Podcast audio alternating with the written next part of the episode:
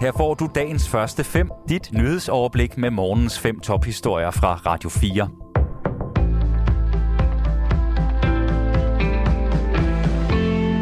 Det er mandag den 19. september. Jeg hedder Henrik Møring. Forskere kræver nu et totalforbud mod fluorstoffer i Danmark.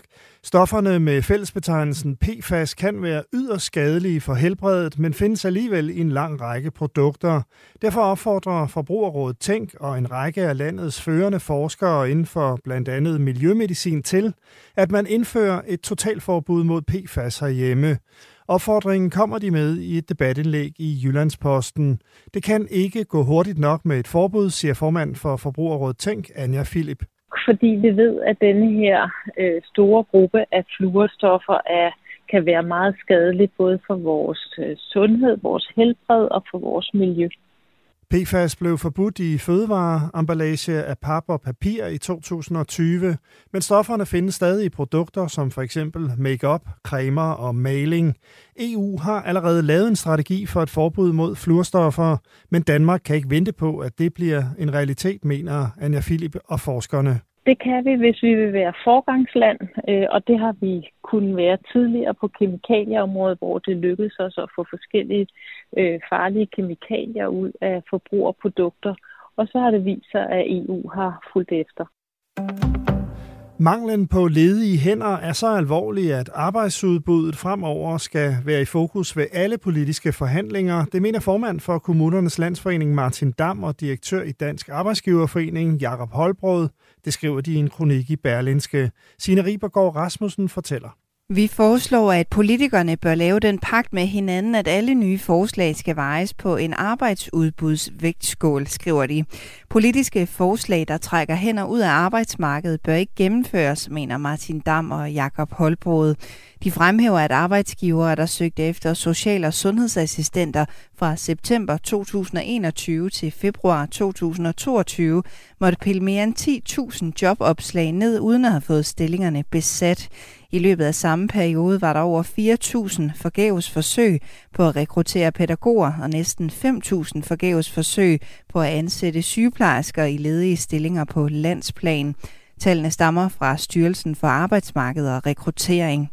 Konkret bliver det Finansministeriets opgave at regne på, hvilken indvirkning hvert enkelt politisk forslag har på arbejdsudbuddet.